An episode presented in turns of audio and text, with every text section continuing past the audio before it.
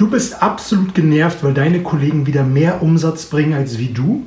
Du bist abends mega frustriert, weil die Umsätze nicht so laufen, wie du sie dir vorgestellt hast. Oder du denkst einfach, da muss einfach noch eine Schippe mehr draufgehen als wie bisher. Dann ist dieses Live genau richtig für dich. Du bekommst heute drei Umsatzbooster von mir, wie du deine Umsätze auf ein neues Level heben kannst.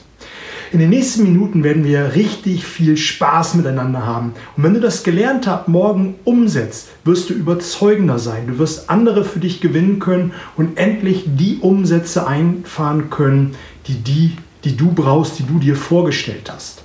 Und alle Techniken, all das, was ich dir heute sage, verrate, die Geheim Schatzkiste für dich öffne, sind wissenschaftliche und auch erprobte Techniken. Die kannst du nachgoogeln, du kannst dich nochmal in die Studien einlesen, wie wirksam sie hier sind. Und wir werden hier als Community zusammenwachsen.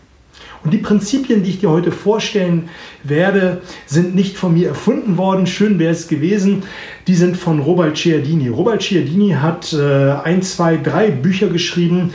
Die Psychologie des Überzeugens ist ein mega, mega Buch. Darunter hat er, da drin hat er die sechs Prinzipien vorgestellt. Unter anderem Reziprozität, äh, Knappheit und auch die Sympathie. Und das sind die drei, die ich heute dir vorstellen will. Gerade die Re Reprozität ist das stärkste Überzeugungsmittel, um andere für sich zu gewinnen. Aber anfangen möchte ich mit meinem absoluten Liebling, der Sympathie. Denn wenn du andere für dich gewinnst, wenn du andere für dich einnehmen kannst, wenn du andere zeigst, dass sie etwas Besonderes sind, dann hast du sie für dich gewonnen. Wie du das machst, das werde ich dir jetzt erstmal verraten. Sympathie ist wichtig, man vorausgesetzt, Sympathie ist wichtig, ist klar. Ähm, wichtig dabei ist, dass du von Grund auf die vier M's verfolgst. Man muss Menschen mögen. Man muss Menschen mögen. Dazu sei gesagt sein, wenn du dich selbst nicht magst, wie willst du dann andere mögen?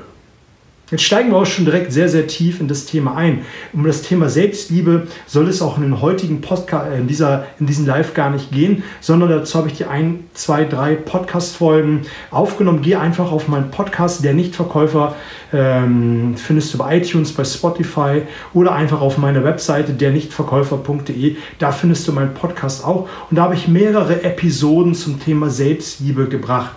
Und wenn du eine bessere das Verständnis für dich selbst hast, dann fällt es dir auch leichter, andere Menschen zu mögen. Also, man muss Menschen mögen. Eins der wichtigsten Sachen, die du am Anfang machen solltest, ist Übereinstimmung zu finden. Übereinstimmung, wie dein anderer gegenüber tickt. Dazu ist es natürlich wichtig, dass du dich im Vorfeld einmal mit deinem Kunden, mit deiner Zielgruppe und mit deiner Branche auseinandersetzt. Ich kenne viel zu viele Vertriebler, die ich begleite, wenn ich mit denen Gespräche führe, dass die sich einfach nicht für ihre Zielgruppe, für ihren Kunden interessieren. Die haben ein aufgeblähtes Ego und meinen, sie sind die wichtigsten Könige und Könige auf diesem Planeten und müssen ihre frohe Kunde, nämlich ihr Produkt, ihre Dienstleistung, ihre Idee zu präsentieren, durch die Gegend fahren und zu verkaufen. Das funktioniert nicht. Auch hier stell dein Ego zurück. Und ich habe heute einen coolen Instagram-Post gemacht auf meine Instagram-Seite und da hier ein bisschen Werbung erlaubt, wo ich nochmal darauf eingegangen bin. Du bist nicht der Mittelpunkt des Gespräches, sondern dein Kunde ist die Nummer eins in dem Verkaufsgespräch. Alles andere ist unwichtig. Und dazu ist auch die Schleife wieder ganz gut. Man muss Menschen mögen. Wenn du den anderen in den Mittelpunkt stellst, vollen Fokus auf den anderen, dann wirst du ein anderes Verständnis dafür haben. Ich möchte dir eine kurze Geschichte erzählen. Das ist eine meiner Lieblingsgeschichten, auch gerade wenn ich in einem Interview bin, äh, wenn es um das Thema Coaching geht und auch mal sich in die Lage des anderen hineinzuversetzen. Ich habe vor einiger Zeit einen äh, Coach begleitet, wir sind zusammen äh, zum Kunden gefahren oder mehrere Kunden, wir haben eine, eine Tagestour unternommen und er hat mir im Auto erzählt, dass der erste Termin und deswegen hat er ihn am Anfang gelegt, damit er den hinter sich hat und die anderen Termine etwas angenehmer werden. Er hat mir gesagt, dieser Kunde nervt ihn total ab. Es ist ein schwieriger Gesprächspartner, es laufen wenig Umsätze und ja, er ist auch vom Typ Mensch her nicht einer, wo er sagt, mit dem würde ich abends gerne ein Bier trinken. Und ich habe ihn dann gefragt, na und wie sind die Geschäfte und habe mir so ein bisschen erzählen lassen und man hat so richtig gemerkt, dass in seinem Gesicht sich die Farbe verändert hat, die Stimme hat sich verändert und je mehr er erzählte, desto aggressiver wurde er, desto ungehaltener wurde er und auch ja, missmutiger auf das Business, auf den Kunden und auch ein Stück weit auf die Branche und die Kunden drumherum. Und ich habe dann ein paar Fragen gestellt. Unter anderem habe ich ihm eine Frage gestellt und wenn du eine Sache aus diesem Live mitnehmen kannst, dann ist es das. Ich habe ihn gefragt, hast du dich schon mal irgendwann in die Lage deines Gegenüber versetzt? Und er hat mich dann angeschaut und gefragt, ja, wie meinst du das jetzt? Und ich sagte, naja, schau, so wie du das erzählst, scheint es eh ein schwieriges Haus zu sein. Also er hat äh, einen Kunden gehabt, wo anscheinend die ganzen Mitarbeiter schwierig sind, äh, wo der Chef ein schwieriger Gesprächspartner ist, wo die Kollegen untereinander äh, viel Trouble miteinander haben. Und ich habe gefragt, hast du dir einfach mal die Gedanken gemacht, ob er vielleicht vom Typ her so ist, ob er Stress in dem Unternehmen hat und dort vielleicht selber gar nicht gerne arbeitet und zurzeit aus irgendwelchen Gründen gar nicht anders kann. Und er schaute mich an und meinte, ja, das interessiert mich doch nicht. Ich sagte, naja, schau, du letztendlich willst du etwas von ihm und deine Geschäfte laufen so bescheiden mit ihm, weil sie so sind. Dann sagte er, ja, wenn ich mit Kollegen spreche, die auch diesen Kunden betreuen, die sagen mir alle dasselbe. Da müssten ja alle äh, schräg drauf sein. Ich sage so, naja, die anderen haben sich auch keinen Coach geholt und wollen äh, besser werden. Und die fahren ihren Trott. Ich sage so, hast du dich mal in die Lage versetzt und gefragt mal, ob man es anders machen kann? Und wir diskutierten noch eine Weile hin und her und äh, ich habe ihn dann sensibilisiert und es war nicht gleich eine 180 Grad Kehrtwende. Aber wir haben uns darauf committed, wenn wir in, das, in dieses Gespräch reingehen, dass wir mit der Einstellung reingehen und sagen, wir gehen mal in den Mokassins des anderen. Was glaubst du, was ist passiert? Es ist eine ganz einfache Sache passiert. Er hat den Kunden schon anders begrüßt. Jetzt kann man von Spiegelneuronen und äh, von den ganzen Kram, das sage ich jetzt mal mit Absicht zu salopp, halten, was man will. Aber letztendlich hat der Kunde gespürt, da ist was anderes. Der ist anders drauf, der ist viel freundlicher. Es war kein Riesengeschäft am Ende des Tages. Aber der Kunde war ein anderer wie sonst. Und auch die nachfolgenden Termine, so hat er es mir später erzählt, wurden besser und besser und besser. Einfach, weil er mit einer anderen Einstellung in das Gespräch gegangen ist. Er hat sich gefragt, wie wäre ich dran, drauf, wenn ich dort arbeiten müsste, hat sich einfach mal in die Schuhe des anderen hineinversetzt, um mal zu, für sich zu überprüfen, wie es wäre, wenn ich dort arbeite, um dann ein viel besseres Gefühl für ihn zu entwickeln. Thema Empathie. An dieser Stelle sei doch verraten, dass du generell, wenn du in die Verhandlung gehst, wenn du mit jemandem äh, eine Idee ausdiskutieren willst, wenn du in ein Büromeeting gehst, dass du dir vor dem Vorfeld, Thema Vorbereitung, genug Zeit nimmst, um einmal zu überprüfen, was sind die Sorgen und Nöte der anderen, was sind die Einstellungen der anderen, um dementsprechend sie ansprechen zu können. Das hat was mit Empathie zu tun und auch Wertschätzung. Und dann hast du doch auch ein ganz anderes Verständnis für diese Menschen und kannst auf ihre Wünsche, auf ihre äh, Probleme, Sorgen, Nöte ganz anders reagieren, weil du vielleicht im Hinterkopf hast, der war ja was gewesen.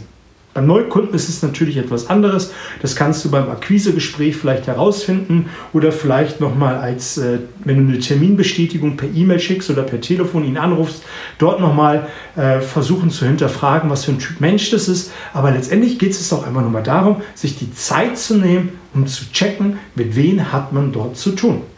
Ganz, ganz wichtiger Punkt. Bevor wir die nächsten Punkte besprechen, dass du einfach mal in den Schuhen des anderen gehst.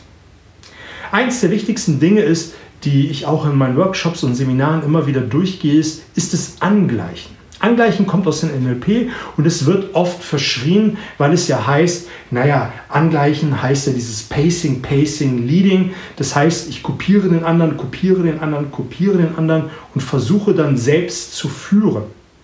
Und da wird immer gesagt, naja, dann musst du den anderen nachmachen, wenn er die Arme verschränkt, dann musst du auch die Arme verschränken. Wenn er sich am Kopf kratzt, dann musst du auch am Kopf kratzen und so weiter und so fort. Ein einigermaßen versierter, geschulter Gesprächspartner wird es schnell durchschauen. Und wenn er diese Technik kennt, wird er dich vielleicht darauf ansprechen oder dich ein bisschen an der Nase herumführen. Auf jeden Fall wird er ziemlich abgenervt sein. Aber es gibt eine gute Sache, beziehungsweise zwei gute Sachen, die du hier an dieser Stelle machen kannst, ist, ist einmal über das Kreuz spiegeln. Das heißt, wenn er die Arme verschränkt, wartest du einen Augenblick und verschränkst ganz dezent die Beine. Also zwar eine Verschränkung, aber nicht dieselbe Körperstelle. Wenn er sich am Kopf kratzt, ist es vielleicht ratsam, sich an der Schulter zu kratzen oder am Knie oder sonst wo. Eins der wichtigsten äh, Pacing-Geschichten ist, dass du den Atem spiegelst. Und dazu ist es ja sowieso von, von, äh, ist es sinnvoll, sich die ganze Zeit den anderen voll zu fokussieren und anzuschauen. Äh, nicht nur die Körper, sondern auch wie er atmet und was er sagt. Und mal darauf zu achten, wo er atmet. Ist er ein Brustatmer, also oder ist er eher ein Bauchatmer oder ein in die Schulter, wo die Schultern immer so extrem zurückgehen, dass du mal da ganz bewusst darauf achtest, wie er atmet.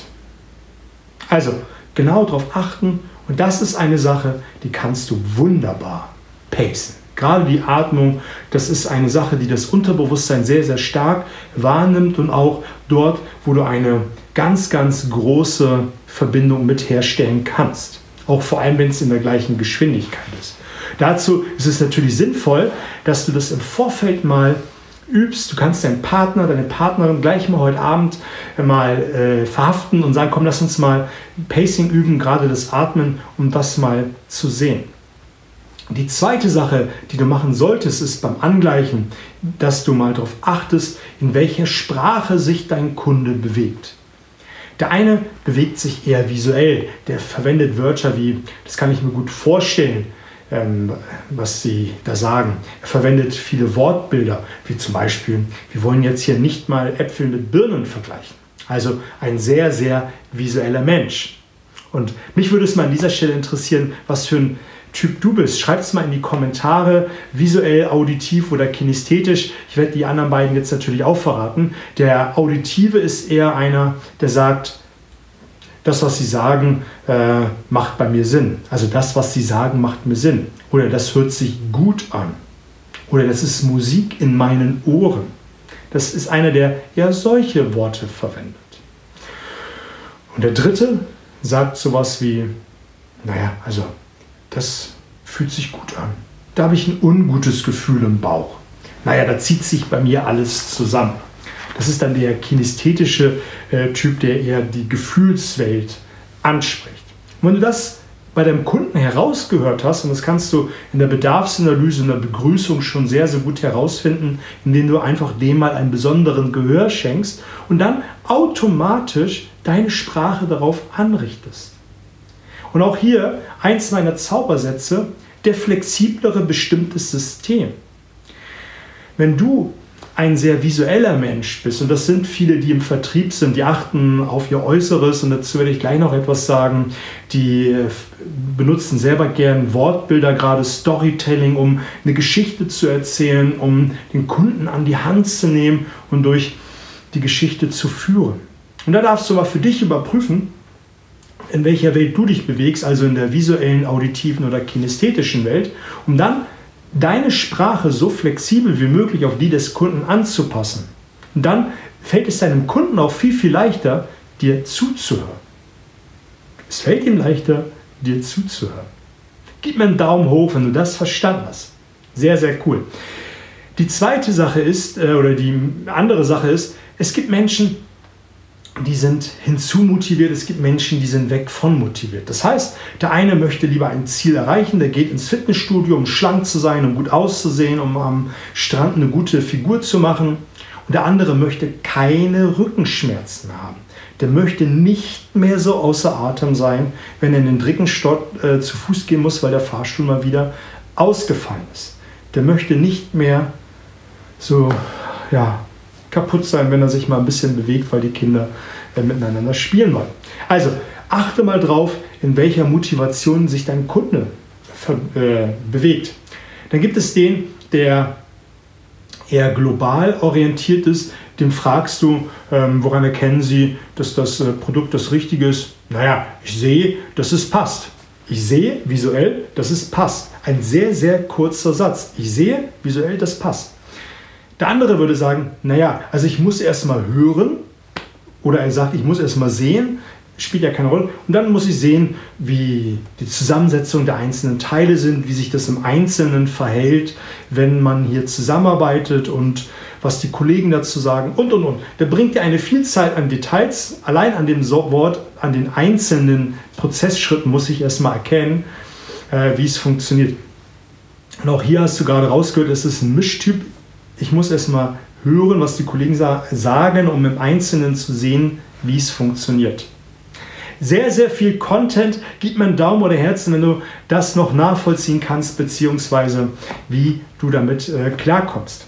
Dann hat jede Branche, und dazu will ich nochmal eine Schleife zum Erstgenannten sagen, nämlich, dass du dich mit deiner Zielgruppe, mit deinen Kunden beschäftigst, dass du einfach mal prüfst, was für Leute sind das, welche Sprache verwendet deine Zielgruppe generell. Ärzte haben andere Fachbegriffe als wie, oder Allgemeinmediziner haben andere Fachbegriffe wie Orthopäden. Orthopäden ganz andere wie Zahnärzte. Und da darfst du einfach mal schauen, wo du äh, dich bewegst und welche Sprache deine Zielgruppe sich ja, angeeignet hat. So ist das richtige Wort. So, die nächste Sache ist, mit Angleichen, guck auch, wie deine Branche generell gekleidet ist. Vielleicht ist es bei dir im Unternehmen Pflicht, äh, gang und gäbe, mit Anzug und Krawatte herumzulaufen, aber deine Zielgruppe sind junge Hipsters, die eher jetzt im Sommer kurze Cargohose, äh, Polohemd anziehen und nicht viel von Anzug, Krawatte und so weiter haben. Da bist du vielleicht ein bisschen overdressed. Das heißt jetzt nicht, dass du permanent in kurzer Hose Polohemd rumlaufen solltest. Du solltest zwar schon immer etwas besser gekleidet sein als wie dein Kunde, aber nur eine Idee. Immer so eine kleine Idee besser als wie dein Kunde, um so ein bisschen, ja, komme ich gleich noch zu diesem Überstrahlungseffekt zu haben, den Halo-Effekt. Äußerlich attraktive Menschen, da wird viel Rückschlüsse auf das Gesamtbild des Unternehmens, des Verkäufers und auch auf die Arbeit geleistet. Es sind zwei Dinge, die da drin stecken. Das erste ist, achte einfach mal auf die Kleidung und das Erscheinungsbild von dir. Das andere ist die äußerliche Attraktivität und dein generelles Auftreten. Wenn du äh, gut gekleidet, mit sauberen Unterlagen, mit, ja, mit, mit einem guten Paket zu deinem Kunden kommst, dann wird Rückschluss auf alles andere gelegt, was du tust. So wie du das in der einen Sache machst, so wird es in anderen Sachen auch gemacht. Ein ganz, ganz wichtiger Punkt, was oft vernachlässigt wird, dann sehe ich Vertriebler, die haben, die haben Kaffeeflecken auf ihren Unterlagen. Das Auto ist nicht picobello. Das Hemd ist nicht richtig gebügelt. Und der Kunde denkt sich nur, naja, also wenn der jetzt so aussieht, wenn die Unterlagen jetzt schon so aussehen, wenn das Auto schon so schmutzig ist, wie soll es dann erst sein, wenn der mit mir zusammenarbeitet? Da bin ich jetzt echt skeptisch. Und der Kunde wird zu Recht einen Schritt zurück machen und dich ein Stück weit ähm, ja, am langen Arm verhungern lassen. Du musst viel Aufbauarbeit leisten, bevor er dir wirklich ein hundertprozentiges Vertrauen schenkt. Die letzte Sache im Punkt, äh, Thema Sympathie, äh, das eins der wichtigsten Dinge ist das Thema Anerkennung und Lob. Erkenne und lobe deinen Kunden permanent an. Und ich meine jetzt nicht diese billige Lobhudelei, dieses, ach, haben Sie ein schönes Büro und ist es äh, äh, hier so hübsch und äh, naja, das kauft dir keiner ab. Bring ein auf den Punkt konkretisiertes Lob und begründe es. Und das machst du mit dem Wörtchen weil. Top-Verkäufer benutzen das Wörtchen weil siebenmal häufiger als alle anderen.